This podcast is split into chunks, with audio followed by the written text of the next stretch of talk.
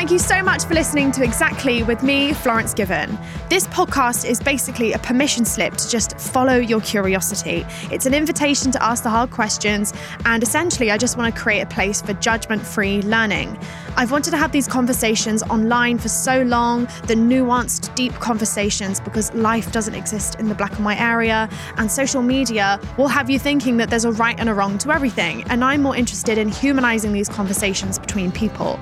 As with everything I do in my work, whether it's my writing, my drawings, my design, or the podcast or my books, it's all about connecting women and queer people. I just want to bring people together. And don't forget, on every 5th episode of Exactly, you get to take the mic in the call-in episode.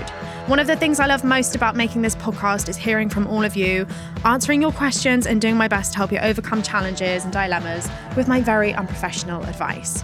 So if you want to be a part of it and you want to ask me and my brilliant guest experts a question, you can send me a message or voice note via our podcast WhatsApp number, which is +44 7890 302 665. If there's any particular topic that you want us to cover in one of these call-in episodes, please let us know and get in touch. I always love hearing your suggestions.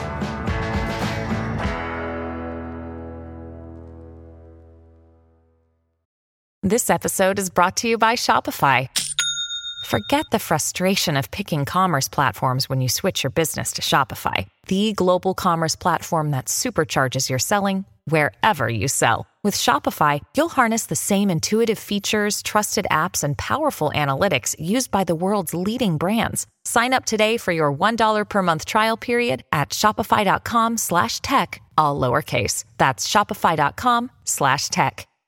Mom deserves the best, and there's no better place to shop for Mother's Day than Whole Foods Market. They're your destination for unbeatable savings, from premium gifts to show-stopping flowers and irresistible desserts. Start by saving 33% with Prime on all body care and candles. Then get a 15-stem bunch of tulips for just $9.99 each with Prime. Round out Mom's menu with festive rosé, irresistible berry chantilly cake, and more special treats. Come celebrate Mother's Day at Whole Foods Market.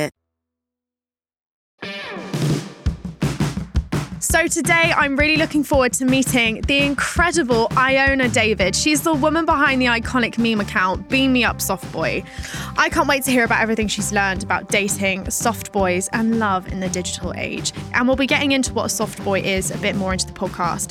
But in a Guardian article, Iona described a soft boy as someone who has alternative interests and comes across like they're being very open with their emotions, which is usually a very good thing for men to do, but it then twists into the territory of, and therefore you should sleep with me because of this.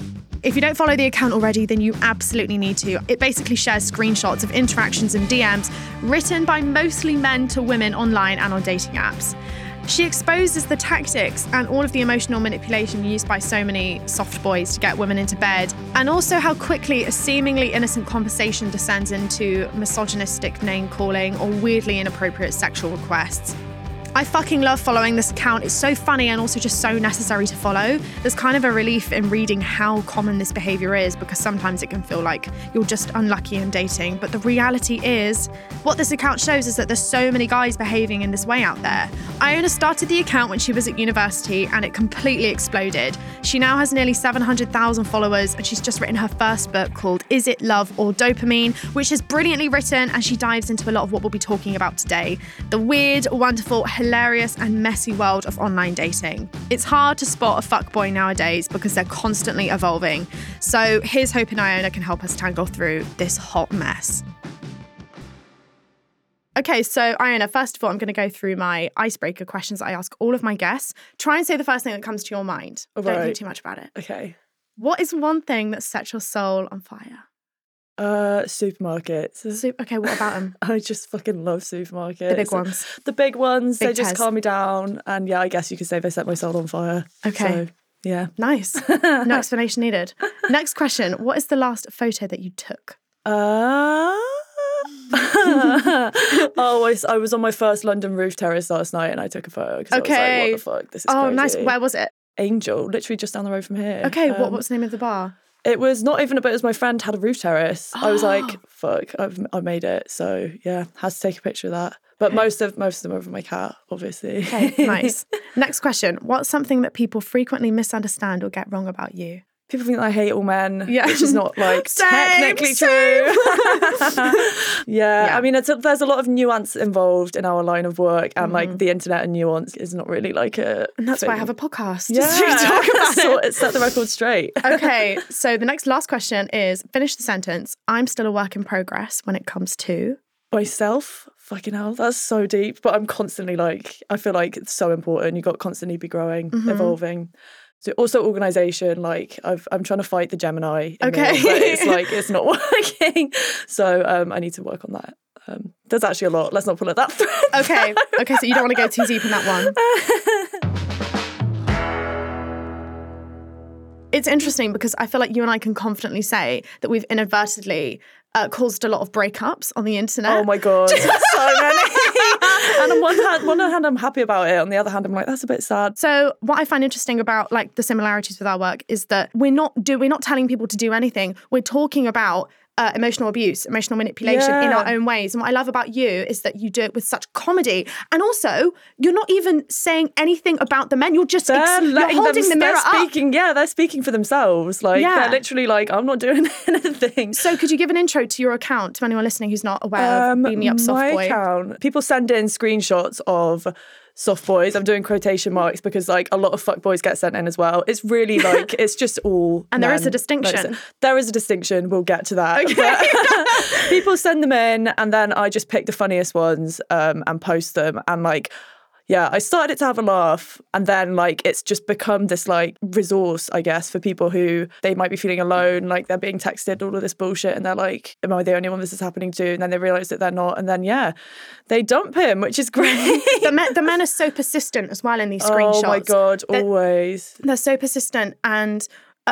It's almost like, you know, when you're being harassed on the street and the man tries, goes, oh, darling, you look good and gorgeous. Yeah. And then you walk past them, ignoring them. They go, oh, you fucking bitch. And it's like the switch from being the most desirable thing on fucking earth to the most awful piece of trash is based on their rejection. And we see that in the messages that you get from people. It's really exciting. It's not exciting, but it's like for the first time, we can like see it happening. It's like being like a fly on the wall because like men have been doing this shit like since men have existed, but we've never had the ability to just see like what they're doing. They did it privately. Yeah, they did it privately. We had no idea what was going on, whereas now they're being exposed. I actually saw a really interesting like some bullshit article recently that was like... interesting bullshit article. It was on some website. He was saying the rise of lonely single men. As relationship standards have heightened, men are not being able to keep up and they are going to die alone because of it. And like, oh, poor men. And it's like, no, like we are literally just asking for basic like respect.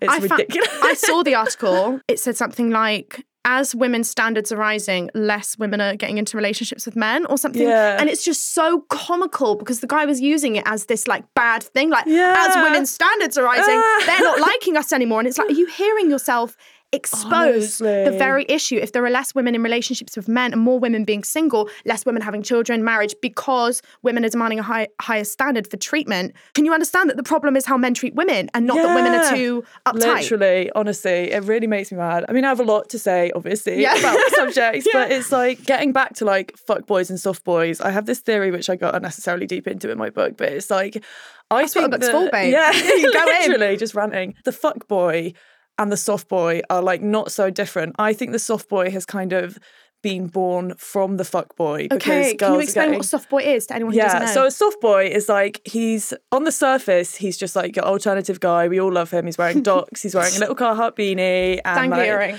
Yeah, dangly earring, the neck chain, all of that stuff. And he has like the same music taste as you. So you're like, fuck, let's wed. My whole account really focuses on the dickheads. They use their feelings and their quotation marks emotional literacy to try and make out that they're not like other guys to whoever they're dating. And they all their way in that way, and then they still fuck you over. At best it's fucking you over, at worst it's like serious emotional manipulation.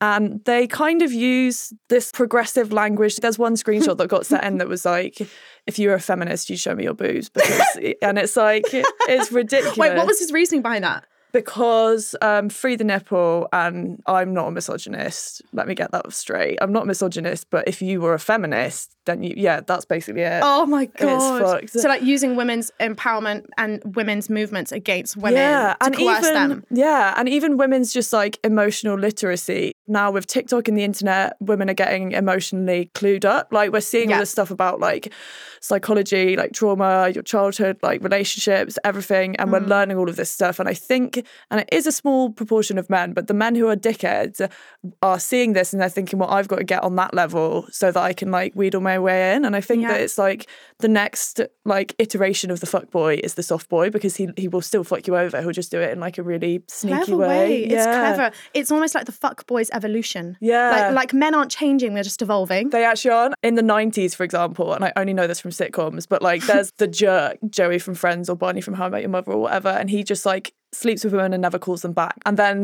before that, there was like Don Draper from Mad Men. Like he was, and then there was like Henry VIII. Like they've been doing this. They've been doing this for a long time. Yeah. They just have different disguises. That they use. They went from killing their wives to ghosting them. Yeah. Yeah. Exactly. Yeah. Exactly. Oh my God, I've said exactly. Yeah. What's the difference between a fuckboy and a softboy? A fuckboy is a little bit more direct about it. Okay. Also, aesthetically, he's different. He's wearing different things. Yes, okay. He might shop at like... You can spot them. Yeah, you can spot them. You can also spot softboy as well. I feel. Definitely. But like Love Island, like the lads. That's a fuckboy. I love like a fuckboy and a softboy. They're a lot of fun sometimes, but you kind of know what you're getting into with a fuckboy. Like you're like, I know what's going to happen here. So the soft boy, in your book, you mention about the weaponizes his self-awareness kind of soft boy. So there's so many different types. You've got the wholesome soft boy and the one that weaponizes his self-awareness. Would you say that that's the kind of soft boy then that would be like, you just don't like me because you have an anxious or avoidant attachment style? Yeah. And because that's what's happening. I've seen that happen to friends I know, is that they'll say, I'm sorry, I'm just not into you. And then they'll come back with this rebuttal of like, I know what happened with your dad, and like maybe that's probably why you're going through this, and you don't like me. Fuck up. And then any woman who perhaps has this, as you say, emotional literacy and knows about attachment styles feels, fuck, oh my God, this guy is so self-aware. Maybe I am avoiding him because of what happened with my dad. And actually he's good. It's so manipulative. It's so manipulative. And it makes them harder to spot, right? When they have this language that women we look up to on social media are also using. Exactly. And the self-awareness bit as well, they kind of just like, it's like being like, oh, I'm such a dickhead. Like you should avoid me. And it's like, and that why is don't well. We listen? Yeah, literally. They are giving us the signs and we're just like, oh no, but like, I wanted to call the book I Could Fix Him, because you always are just like, oh he's just enough of a dickhead that like I could.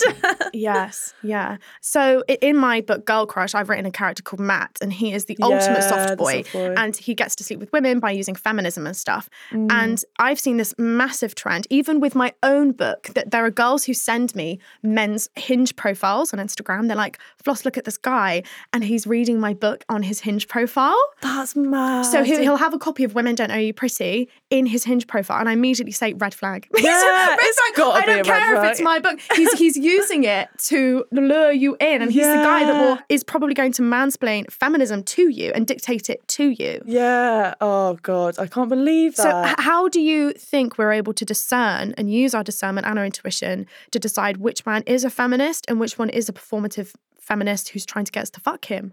I struggle with this a lot. You can't really tell. Like, I've not come to a like certain decision on it, but at the moment, let's just unpack. Yeah. I'm leaning towards he doesn't say it. Yeah. But then if he refuses to say it, that's weird. Oh God, the distinction. Yeah, but if he starts off by being like, oh my God, there was this guy that I was like sleeping with in uni, and I walked into his room and he had a big Pulp Fiction poster, and he had scribbled out the Harvey Weinstein's name. No! And I was like, I mean, because I was in uni and I was stupid, I was like, feminist. Activist, cute. My activist boy, activist king. Activist king. But I feel like if he's actually a feminist, he'll know, but in a more sneaky way. He won't try and make it obvious. But I don't really know. What about you? I think for me it's action. Yeah, so, exactly. I haven't dated men for a very long time, so I don't even know what the scope of dating men is like at the moment, just through my friends. Right. No, I know, and that's why I've got you here, babes. I can't wait to hear about it all. And I would say it is action and not this overt expression of I'm a feminist. It's that like they're trying to prove something. I had a woman on here called Dr. Ramani, and she's like the world's leading expert on narcissistic personality disorder. Oh, really? And she uses this great analogy for charisma. She actually doesn't trust charisma. She thinks that anyone who is extremely charismatic is masking something, and that's how you can kind of sniff out a narcissist. And she uses the analogy of it's like when you spray too much cologne, they're masking something. There's too much going on there. That makes so much sense. Yeah, so when there's too much, or there's too much of an effort to try and prove themselves. If I was in a meeting, let's say, with men, and a man was like, excuse me, mate, she wasn't done talking, and then just let me carry on talking, I'd be like, okay, cool, he's a feminist. But if he went, excuse me, this woman needs to finish. Men need to stop talking over women. And then I'd be like, you're trying to... He throws a tantrum. He's like, fuck's sake. And it's like, and then it's like, okay, so it's actually not about protecting me. It's about you looking good. Yeah. So there's even a distinction in how the actions are done. Yeah. So it is so hard to decipher. I would just say that women need to learn how to listen to their intuition, and that can only come from one, spending time alone with your judgment unclouded by other people. Two, to stop polling every single tiny decision that you make, because you outsource your judgment, and then you stop learning to rely on your instincts. And three, there's a book called The Gift of Fear that I've just started reading. Have you ever heard of it? I've not heard of it, no. It's by an author called Gavin DeBecker, talking all about, and the man wrote it, and he's pro-women and pro-feminism, but he's never said it. He just wrote this book, but I know that he's a fucking feminist, this man. And he talks about the rates of violence and how 96% of all violent crime is committed by men. And we need to talk about that. We can't just keep avoiding it and caveating every sentence with not all men, and then also allowing the conversations for nuance and how men can help. Anyway, the book is all about how women need to listen to their intuition, and he goes through all of these case studies. So he was a child that grew up with lots of violence in the home, and he set up this security measure for presidents to know when someone is going to attack them based on intuition and intelligence. Oh, really? Yeah, and he says that women inherently know when they're in danger, but we excuse it. So the man offering to help our groceries up, we have a weird feeling about him, but we feel bad for having the weird feeling. And so we wash it away and go, oh, yeah, okay, sure, yeah, thank you.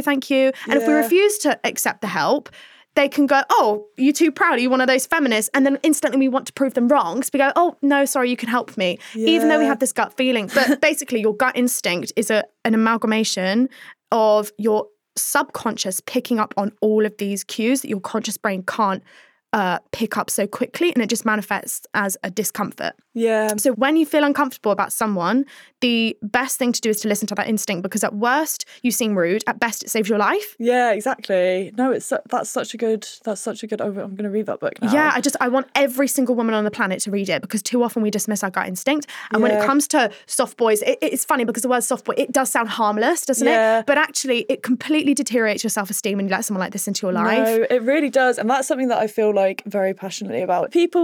I've been like very open about my mental health and stuff. Like for women with mental health problems and stuff, you can't just like take it lightly. You can't just like let whoever you want into your life, because then you get stuck in this cycle and it goes to shit with one guy, and then like your self-esteem is low, so you like accept some other shit from some other guy, and then you just get stuck in this cycle. And like, it's not a joke. Like, I mean, I make it all a joke, but like you have to trust your gut instincts. And then what you said about being alone as well, I think that is so important. That's the only way that you can like...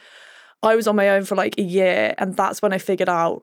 Alone as in single? Single. Yeah, single. And just like, I also gave up drinking. I was doing a whole soul-searching thing. Yeah. I realised then that I didn't know the difference between any of my feelings. So like, I would be feeling like what I thought was, I really liked this guy, but it's actually just, most of the girlies know this by this point, but it's like my anxious attachment that's just being like activated at that point. Just, so love or dopamine. Yeah, exactly. That's the name of your book. Yeah, and I was so confused, and I was like, oh my God, all this time I've been like looking for the complete wrong thing. And like, I think a lot of people can relate to the anxious attachment thing and thinking that the chase that's created with someone who is making you chase can be confused and conflated for love. Yeah, exactly. And it's absolutely not. And like, the only way I realised that was when I took a step back and I was like, this clearly isn't working out. I think humour is a really good gateway into people understanding these things. Comedians do it all the time and stand up, and it's like, you're like, oh fuck, I never thought about that before. Yeah, and I think you're more open to it when it is funny. Exactly. And it's, oh my God, I've said exactly so many times. I've been like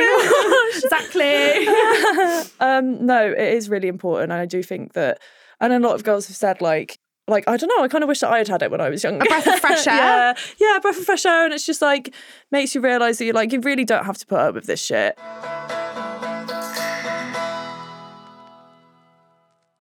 Look, Bumble knows you're exhausted by dating. All the, must not take yourself too seriously, and 6'1" since that matters, and what do I even say other than, hey? Well, that's why they're introducing an all-new Bumble, with exciting features to make compatibility easier, starting the chat better, and dating safer. They've changed, so you don't have to. Download the new Bumble now. Hey, it's Ryan Reynolds, and I'm here with Keith, co-star of my upcoming film, If, only in theaters May 17th. Do you want to tell people the big news? All right, I'll do it. Sign up now and you'll get unlimited for $15 a month and 6 months of Paramount Plus Essential Plan on us. MintMobile.com/switch. Upfront payment of $45 equivalent to $15 per month. Unlimited over 40 gigabytes per month. Face lower speeds. Videos at 480p. Active Mint customers by 531.24 get 6 months of Paramount Plus Essential Plan. Auto renews after 6 months. Offer ends May 31st, 2024. Separate Paramount Plus registration required. Terms and conditions apply if rated PG. Another day is here and you're ready for it. What to wear? Check. Breakfast, lunch, and dinner? Check. Planning for what's next and how to save for it? That's where Bank of America can help. For your financial to-dos, Bank of America has experts ready to help get you closer to your goals. Get started at one of our local financial centers or 24/7 in our mobile banking app. Find a location near you at bankofamerica.com/talktous. What would you like the power to do? Mobile banking requires downloading the app and is only available for select devices. Message and data rates may apply. Bank of America N.A., member FDIC. I want to talk about nice guys. Let's say that there's also, you know, an enormous population of men who want to do the right thing and are so fucking afraid of making moves or don't want to do the wrong thing and want to wise themselves up. I can imagine it can be quite confusing for some men. And then that opens up the trap for the nice guy. Yeah. And the nice guy, can you talk about nice guys? And we don't mean men who are actually nice. Capital N. Capital N. G. Because niceness can also be... manipulation if it's not backed by an intention to just do something nice for someone. It's exactly. Niceness in exchange for something. As a weapon. Yeah. The nice guy is the typical like, oh, I'm so nice to women, why don't they love me back type thing. And like, friend zone type guy, or is that different friend zone, thing? Yeah, friend zone type guy. And like you see it a lot in popular culture. Almost all of my references come from Friends, but Ross is like a good example of that. He's just like... Perfect, just got like, oh, I'm so nice. Like you said, there's a massive population of men who are genuinely nice and trying to do the right thing. And you have this at a young age as a man, you... are a nice guy. And my theory is that like that's the point where it either goes into like you just are a nice guy and like you know like an actual nice guy, an actual nice person, you can become that. Or if you see like a meme on Instagram, if you see content at a young age that makes you think like, oh, maybe like women are bad and I'm nice, then you can kind of go, and that's how the nice guy is born, because it's like you're talking to other men and they're like... Who don't talk to women. You're like, oh, I don't know why she didn't sleep with you. She's a fucking bitch. And you're like, yeah, she is a fucking bitch. It borders into the territory of thinking that women owe you their body just because. Yeah. Or just because you put enough nice tokens into a woman, pussy's going to fall out. Exactly. Everyone talks about... friend zoning and how horrible that is for a guy, but no one talks about a woman who she thought was a friend. Yeah. If a woman goes into a situation with a guy thinking that he's her friend and then he all of a sudden switches it up, or who's this new guy you're dating? Yeah. Who's and it's like it's the woman then loses who she thought was a friend. That's heartbreaking for the woman. It's almost as though this invisible contract has been set up between the guy and the girl that the woman wasn't consenting to, that he thought, if I'm nice enough, if I hang around long enough, she will choose me. Yeah, because that's like when you realise that was their only intention, like, to begin with. Yeah, it is heartbreaking. The nice guy is redeemable as long as he's not too deep into the whole thing. But yeah, the nice guy and the soft boy have a lot of overlap. Most of the ones where they don't get replies, when they're like, they'll message them something really nice and like, quotation marks nice, and be like, oh, you're so beautiful. And then they won't reply for like 8 hours, and they'll be like, you're a fucking whore. Yeah. And it's like, well, which one is it? Yeah. Which one is it? Exactly. Yeah, which again reveals that he wasn't being nice. He was being manipulative. Yeah. Yeah. It feels like men are kind of shooting themselves in the foot as well, because you have the nice guy, which is what you hear a lot of women refer to men, the specific type of men as. And then you also have the simp, which is what men call other men if they are being genuinely nice. So it's like, if you are genuinely nice, you'll be called a simp by other men. If you're like, it's just like... What's interesting to me as a bisexual woman is how I mostly date women. Like I said, I am bisexual, but I've not dated men for a while. And what men get called a simp for is stuff that I do for girls in dating. I love it. I'm like, what? Like, if a guy's not obsessed with me, I'm like, what the fuck? Like, what's the point? Yeah, what's the point? Love letters, flowers, the like, works. Like, that's gorgeous, and it's what you deserve. Exactly. But then, like, that you can't even do that without, like, the world is crazy. I know. Yeah. I mean, it must be really confusing because there are so many messages. You've got what women actually want, and then what men are told by other men that women want, which is, oh, they don't like the nice guy. You might as well just like fuck around or do this because the nice guy always finishes last or whatever. Yeah. And then you've got what women actually want, which is care and attention. You just got to be genuinely nice. How has starting your page, Beam Me Up Softboi, affected your dating life? What journey have you been on learning about men, and has it changed how you date and use dating apps? Yeah, completely. And I've only just linked the two together, like through doing promotion for the book and stuff, because so I started the page and I thought it was like just out of the blue, but now that I think about it, it was very obviously when my first relationship with a soft boy ended. He was a dubstep DJ, he was perfect, he smoked loads of weed. I was like, great. How long ago was this? This was like 5 years ago now. I think that's when, so a girl I was dating, a bisexual woman who had dated trash men, introduced me to your page and we laughed about it together. It was about that time. Yeah, it was that time, and it was the late 60s. Everyone was not happy. I was just like seeing all of this shit.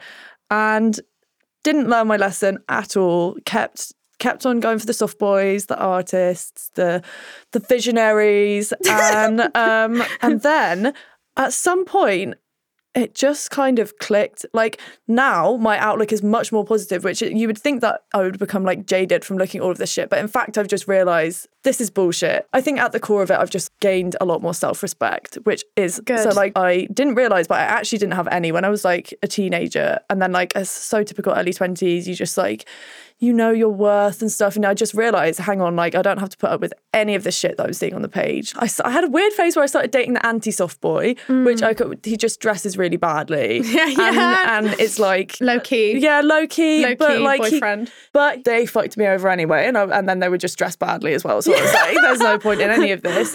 And then I had one situationship. It was very much a situationship. Oh my God. It was a situationship. The situation. The situation might as fucking well call it that. Yeah, literally. And I was like, it had been like, I would call it like non-harmful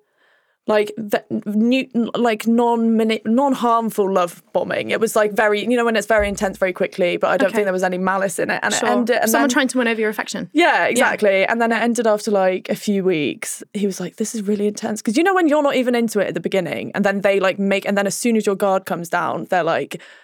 and you're like, wow. This is a bit much. I'm like, I didn't even like you, but whatever. And I remember it happened and I was like, I was really hungover on that day. And he called me. He was like, can we talk? I was like, I'm really hungover. Can we not do this now? And he was like, no, I've been stuck inside my own head. And I was like, for fuck's sake. All right, here we go. And he dumped me. He was like, this is way too intense. I didn't want something like that, but you can still come over tonight. And I was like, no, I blocked him. And then the next day I read Attached. And I was like, oh my God. Yes, Attached the book. Attached the book. And I was like, oh my God, I've been doing this all wrong. It's a game changer. Anyone who hasn't read that book, you just have to do it. Anyway, I read that. And now I'm just like, I kind of treat the whole dating thing now as like a game. And it's like very methodical, which seems really sad. But like, what's being given to us is this online dating system where you have this algorithm and like, you just have to like play at its own game and be like, okay, I'll go on a date with you and you. I have like a whole system. How do you think internet has affected dating culture? Because I think it's given us a massive, just because you're talking about dating apps, it's given us a massive idea of choice. One that's almost, it's illusory, it's not real. Yeah. And it's like the choice paralysis where we become so overwhelmed with choice that we are less likely to pick someone because there's always another person a swipe away. And that's not groundbreaking. Option. Everyone has said that about dating apps, but that's the truth. It's always a swipe away. And that kind of culture of choice paralysis is enhanced by even things like TikTok. I saw someone saying we're not meant to see this many beautiful people in our lifetimes. Yeah. So, before we'd have like a community of 250 people in our village, and then we'd pick the person that we're most likely. But now it's billions. It's the world, and it's quite overwhelming. It's so overwhelming. And I think, I don't know, I've not really like unpacked this. I guess now is the time. But I think that you've got to like take a pinch of like how it used to be and like put that into your attitude towards it. If you want to relationship, there are lots of people that would be suited to you, and like the whole point is that you find someone and then you put the effort in and you build something together. If you use it as a tool and don't get like addicted to the swiping, which is really difficult because you're like, it's so easy, validation, it's great, but like if you actually want to meet someone on there, you've got to just like be so like just select a few. There are many people out there, like believe it or not, who could be like a suitable partner for you. I just think figuring out your red flags, it's like figuring out your values. It's very important. You just and your non-negotiables. That's what I call them. Yeah. Your non-negotiables. Because the thing is with dating is that compromise will be required. I definitely, when I became single a long time ago, I was definitely like, absolutely no compromise. Yeah. And then I realised, of course, there's going to be some compromise when it comes to, where are we going to eat tonight? I don't know. Yeah. I choose tonight, you choose tomorrow. But then it's not compromising your beliefs and your values, and I call those the non-negotiables. You need things for you, whether that's a lifestyle thing, whether that's a belief thing, or whatever it is. I think it's good to have your non-negotiables. So can you tell me a bit about the process of writing your book and taking it offline? Because that's exactly what I did. I took my work offline that I was already doing and put it into a book with Women Don't Owe You Pretty. Yeah. Did you learn anything about... Because obviously you just completely pick apart and analyse these messages that you've been sent in, probably to a level that you never had done before. Yeah. How was the process of that for you? And did it change how you viewed what you were doing? When I went in, I was like, relationships are bullshit. When I started writing this book, I think I'd just come out of like a big breakup. Yeah. I was like, the whole thing is bullshit. And that's what I pitched. And then they were like, we love it. Just add on a few chapters on the end about how relationships can be good and how you're okay on your own. And I was like, oh, fucking Jesus Christ. All right, fine, I guess I'll do it. And like, it was actually really sweet. I learned a lot about like the relationships chapter. So it goes in like, it follows your personal journey as you download a dating app, go swiping, get on in a relationship, and then self-discovery, re-download the app. And I like... Just when you're starting to heal and then... Yeah, you're just like, I'm ready to get hurt again. Yeah. But the relationship chapter, I literally was like, I can't really speak confidently about this because I'm not a fan of relationships and I'm also quite bad at them. But I asked... Honest. We love it. I asked my friends who were in great relationships and it was just really cute. God, maybe it was like this tool that like I went in feeling really shitty about them and now I'm just like, yeah, it's fine. This is what I find really interesting is because people go on their own journeys while writing their books. That's why I wanted to ask you. And like, I think nothing is more powerful than a woman after a breakup. Yeah. And I think breakups catalyse some of the best art created by people. Yeah, I thought you were going to say the best hair, but best art as well. Oh, yes. But breakups catalyse the best hair. No, they really do. The art that is created is just incredible. Yeah. And it doesn't even have to be like eat, pray, love, self-discovery. You can just like, I drank a lot of Stella. I was just like vibing. Yeah. And you just got to be on your own for a bit. There's something so empowering about that wake of making a decision that you needed to make for a long time. Exactly. And I just relate a lot to that because it's basically my breakup completely soared me into the air because I no longer had all of this energy that was dragging me down. It is so weird how you can feel different after different types of relationships. Like sometimes they put you through so much shit that by the time you end it, you literally do feel like you're flying. You're like, this is incredible. Whereas other ones, you feel like your arm's just been like cut off and you're like, what's it like? I was seeing this guy for like 3 weeks. What the fuck is happening here? Yeah. And then you can be in a relationship for ages and be like, situationships have ruined me. Yeah. More than, more than relationships, which is a whole other thing. You don't even get to say, it is a whole other thing. I think it's a whole other thing because you never got to see it come to fruition. And so the idea of who they could have been always stays in your mind. So it's always the... That's such a good point. It's always the one that got away vibe as opposed to I knew that they were an arsehole. You never got to see them become an arsehole. Yeah, so exactly. You've always got this polished, love-bombed version of them in your head. Yeah, and it's viewed as more of a loss. Exactly. That's one theory. One way that I like to deal with that is go on their Instagram and, like, remind yourself like, they weren't what shit. Thank you so much for talking with me today. We are going to go on to my listener questions. So these are some things that people have sent in through my Instagram. The blind leading blind. Yes, exactly. Unprofessional advice. That's what we call this section. Okay, so is it a red flag if he wants to keep your relationship a secret, or is he just private? Secret from who? This is the thing. This needs context. Let's give it some context. Yeah. Let's say keep your relationship a secret on social media.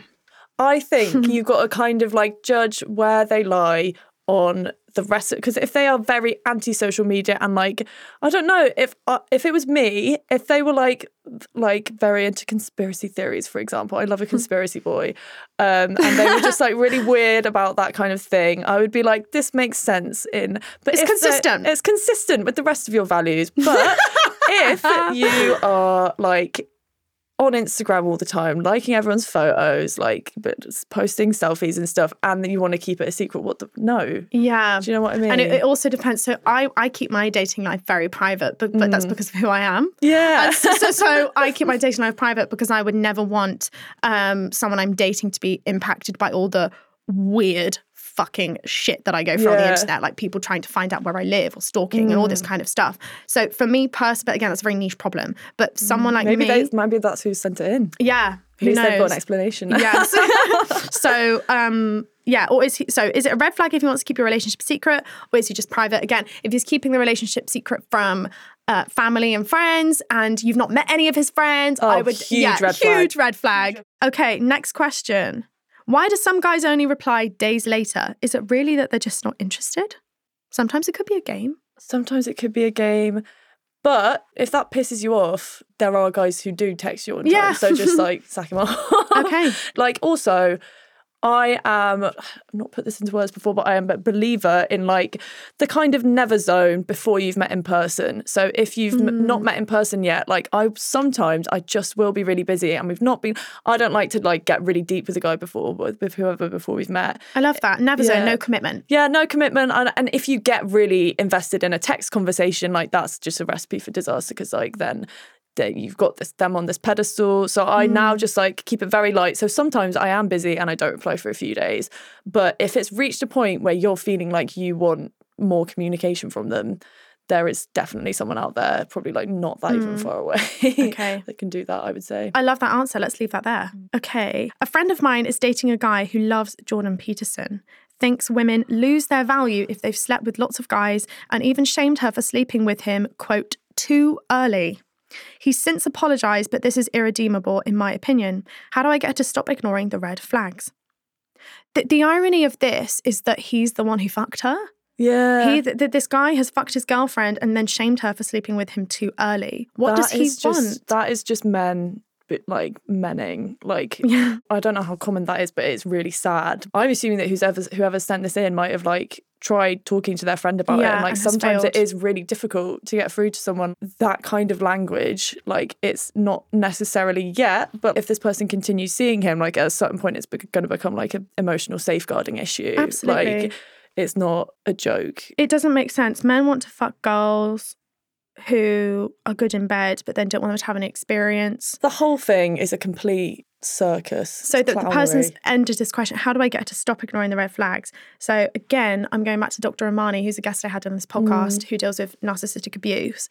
And she said that the best way to help anyone out of an emotionally abusive relationship is not to criticize the partner, because what you'll do is force the person further towards their partner, because likely in a dangerous situation, they'll want to prove you wrong. They'll want to be like, no, I promise. He's good sometimes. Like, I want you to see why I'm with him. So when we criticize the partner too much, you can end up pushing them further away. And if they're dealing with an emotionally abusive person, the partner's likely already done a little smear campaign on you. Yeah, and said, exactly. She's just jealous, babe. She's just jealous. So then when you speak up, you feed into that narrative that you're just jealous. She's been single for ages. She probably is whatever. So the method that Dr. Ramani suggests is that you talk about your friend's behavior. Are you okay?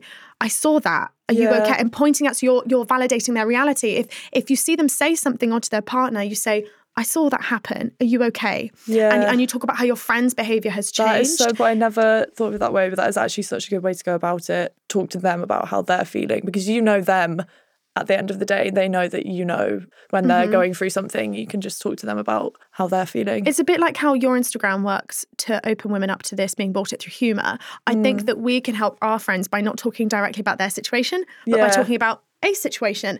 And they're more likely to see it mirrored back and go, oh shit, that's happening to me. Yeah. Even bringing up something you saw online. I saw this thing about da-da-da-da-da-da-da. That they're more likely to reflect, instead of going, your partner is following Jordan Peterson, who says this, and that makes him a complete misogynist. You start labeling the partner, and they're gonna go, he's not a misogynist because he's read this book. He's not a misogynist because I'm a feminist, so he can't be a misogynist. Yeah. And then you basically, anytime you criticize your friend's partner, you make them become defensive and defending the partner who's hurting them. And it becomes quite sticky. I've not thought about that before, but excellent point. It's very sticky. Excellent point. I will definitely be listening to that episode. Okay, last question from a listener. If I have to beg my boyfriend for attention, am I needy or is there something wrong? You are not needy. You have needs which are valid. Yes. You have needs which are valid, just like everyone has needs. Everyone has different needs. I feel like you can ask for your needs to be met. And if they then don't get met, then you're just with the wrong person. You absolutely can ask for your needs to be met. You can ask, but that's the thing. I know it's scary. I know that, there are so many situations that I've been in where if I had just asked, I need more from this. Sometimes we're afraid of the answer because we know they don't have it to give. Yeah, exactly. Or we're afraid of saying what we need because we know they can't give it to us. And also from personal experience, you're also then afraid of being further manipulated into squashing down your desires. Yeah, so I think when you open up that conversation with someone that, not being able to talk about your feelings is also a sign of you're probably not with the right person. Yeah. So if you bring something up, hey, I don't like it when you kind of come home late and I don't know when you're coming home. It makes me feel uneasy because I need to do this in the house. Or you want to tell something and they go, well, am I supposed to account for all of my fucking time with you? Exactly. That's too much. You're being controlling. Oh, okay, I'm sorry. And then you're like, I just apologise for expressing myself. And I think that's a cycle that we can end up in, is expressing our needs and then having them shut down. Exactly. And if that's, I would say, try it once. And the second you find yourself apologising, you almost come around in this circle argument where you bring up your feelings and you go, oh, I'm sorry. The first time you do that, red flag. If it's how much he's texting you and he's calling you needy, the key is to just get out, because you've had this validation from him at one point and he's been texting you loads and it felt great and you want to get that back, but you are not going to get it. And the longer you continue, the more it's going to hurt. So it is going to hurt when you cut them off and say, I'm not getting what you need from this. It's going to hurt for a bit, but that's fine. It's a human emotion. You'll feel it. It will pass. But if you keep going in these things, it will just get worse. The feelings will hurt you more. There are so many people out there, guys. I cannot stress it. I think a lot of the time we cling to these situations or relationships with people because we're so afraid of walking into nothing. Yeah. But nothing is better than emotional abuse. Nothing is great. And also, it's nothing not nothing. You're walking into your own arms. Hopefully, you have some friends who can be your support system. Yeah. And that is the place where you will find yourself. And exactly. Then you have a day and in bed and you eat some crisps. You will get it'll be fine. If you ask for your needs to be met and they are not met, there is someone out there who can do it for you. Oh my God, I love talking to Iona so much. It's been a while since I've spoke about the intricacies of dating men in this current climate. I think that most of my audience are likely feminists. And so one of the biggest traps that you don't really think to look out for are men who pretend to be feminists to get laid, particularly when you're at the start of your journey as well. And it can really break your trust when someone uses something that's so important against you. And obviously, while we've spoken so much about the dickheads that are out there, there are good men out there, but we do need to talk about the bad ones so that we can avoid them, because they're playing such a stealthy game and they're just becoming more and more evolved. The fuckboy hasn't changed. He's just evolved. And you should definitely check out Iona's Instagram. It's at Beam Me Up Softboi. And you can also check out her new book that's just published called Is This Love or Dopamine, which is incredible. It's so funny. I actually laughed out loud at almost every single page with the funny screenshots and her analysis of them. If you've enjoyed listening, then please do share it with your friends. To keep updated with all of the latest episodes as they drop, you can follow Exactly on Apple Podcasts, Spotify, Amazon Music, or wherever you listen to your podcasts. And remember, we want to hear from you. Every month, we'll be taking your calls, your texts, and your voice notes for our call-in episode. Please do tell me what you would like to hear an episode on. If you would like to ask a question or speak to my guest and I, please get in touch on WhatsApp. The number is +44 7890 302 665. We'll be discussing topics around money, relationships, queerness, body image, all kinds of stuff.